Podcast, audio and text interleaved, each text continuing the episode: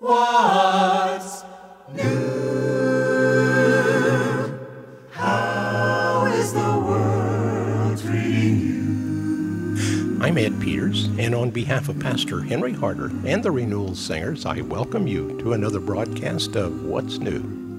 We continue on today with Luke's account of Paul's experience in the city of Jerusalem following his third missionary journey.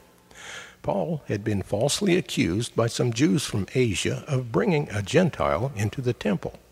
This caused such an uproar that a riot broke out. The crowd dragged Paul out of the temple and tried to kill him.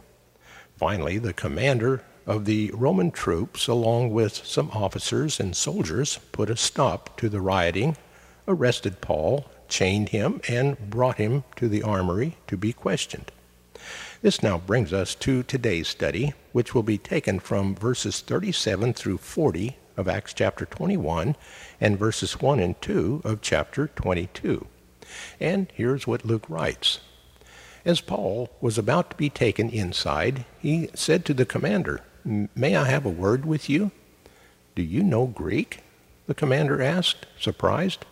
Aren't you that Egyptian who led a rebellion a few years ago and took 4,000 terrorists with you out into the desert?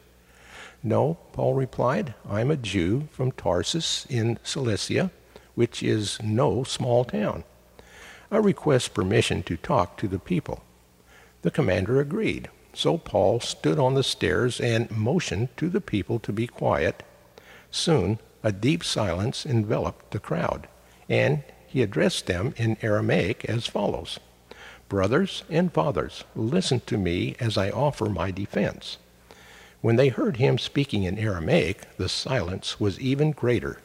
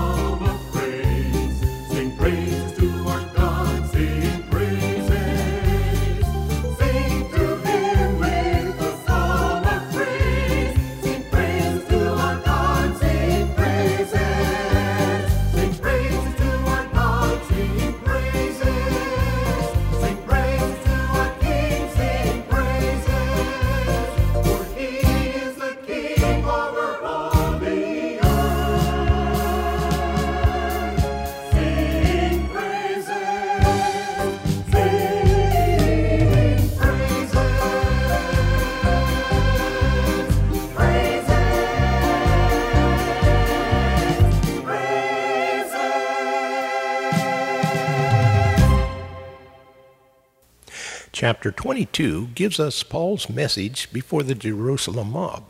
He will begin by recounting his encounter with Christ and his subsequent experience which brought him to Jerusalem. Later on in the chapter, we will see Paul appealing to his Roman citizenship to deliver himself from the awful whipping of a prisoner. Now, here to bring us our study for today is Pastor Henry Harder. The last time that the Apostle Paul was in Jerusalem visiting the mother church there, he was accosted by a mob and on a false charge was dragged out of the court of Israel in the temple area and into the court of the Gentiles. Here he was beaten by the mob. Their intention was to beat him to death. Nearby was the fortress or castle called Antonia, where the Roman garrison was stationed.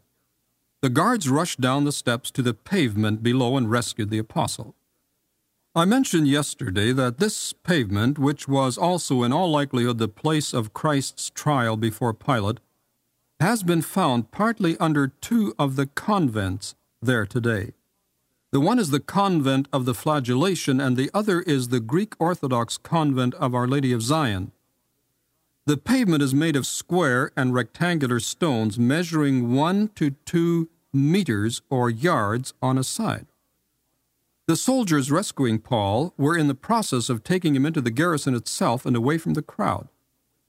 As the soldiers were about to take Paul into the barracks, he asked the commander, May I say something to you? Do you speak Greek? he replied. Aren't you the Egyptian who started a revolt and led 4,000 terrorists out into the desert some time ago? Paul answered, I am a Jew from Tarsus in Cilicia as citizen of no ordinary city. Please let me speak to the people. Having received the commander's permission, Paul stood on the steps and motioned to the crowd. When they were all silent, he said to them in Aramaic, Brothers and fathers, listen now to my defense. When they heard him speak to them in Aramaic, they became very quiet.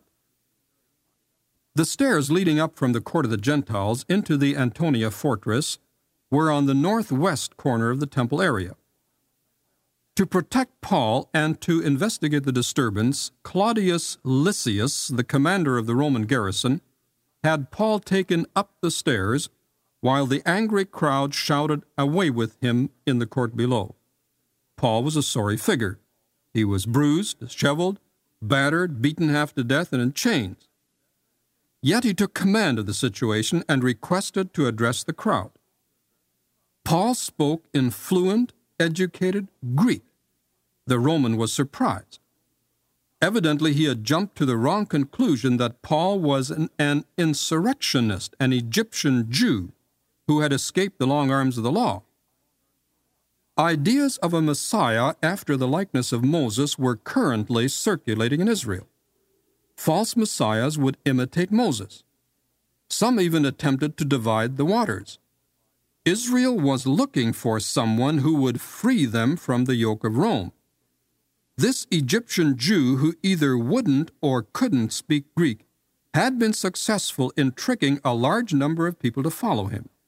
He led a band of 4,000. Josephus has 30,000 into the wilderness in preparation for the coming of the Messiah. He gathered his group on the Mount of Olives. At his command, the walls of Jerusalem were to collapse like the walls of Jericho, and they would storm the city and drive out the Romans, thus freeing Israel from the Roman yoke. This was a good Moses type maneuver. At the end of the insurrection, the procurator of Judah was a man named Antonius Felix. He sent his troops against the would be Messiah, killed many of his men, imprisoned some, but the impostor himself escaped. It became obvious that he was not a Messiah, but a charlatan. Those who had been tricked by him were now out to get him. Here was a crowd of Jews trying to kill this man and Lysias assumed this must be that Egyptian. He must have been found. But Lysias was aware that the Egyptian did not or could not speak Greek. So when Paul spoke to him in fluent, educated Greek, Lysias knew he wasn't the Egyptian. But who was he? Paul identified himself, a Jew from Tarsus in Cilicia, a citizen of no ordinary city. That explained how Paul was so fluent in Greek. That explained why Paul seemed so educated. Tarsus was known and respected as an educational center.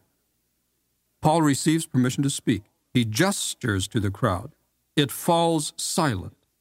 Paul begins to speak, not in Hebrew, which was reserved for synagogue use by the rabbis, nor in Greek, which might have inflamed the crowd even more, but in the Hebrew dialect which in all likelihood was Aramaic.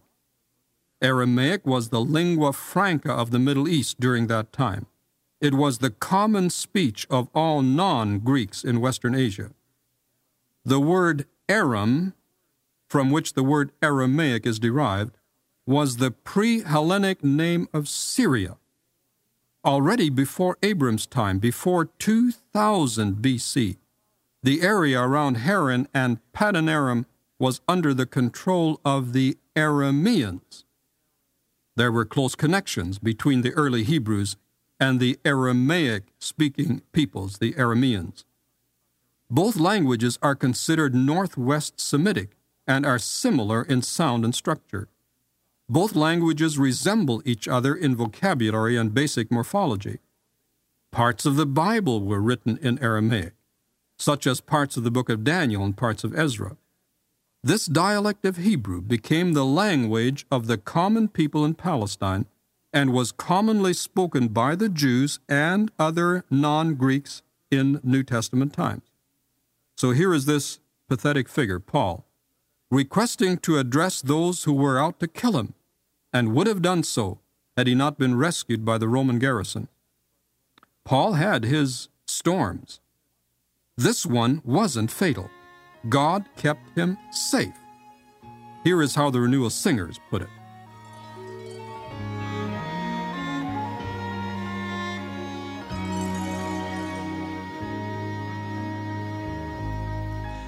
In the dark of the midnight have I oft hid my face, while the storm howls above me, and there's no hiding place.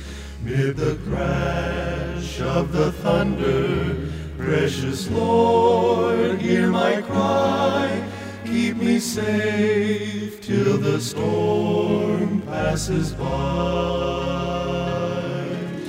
Till the storm passes over, till the thunder sounds no more, till the clouds roll forever from the sky. Hold me fast, let me stand in the hollow of thy hand. Keep me safe till the storm passes by.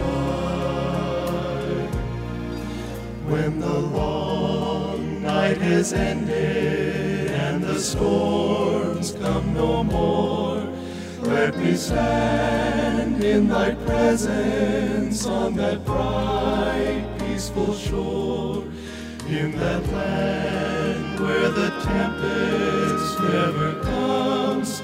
Lord, may I dwell with thee when the storm passes by. Till the storm passes over, till the thunder sounds no more, till the clouds roll forever from the sky. Hold me fast, let me stand in the hollow of thy hand. Keep me safe till the storm passes by. Hold me fast, let me stand in the hollow of thy hand. Keep me safe till the storm passes by. Till the storm passes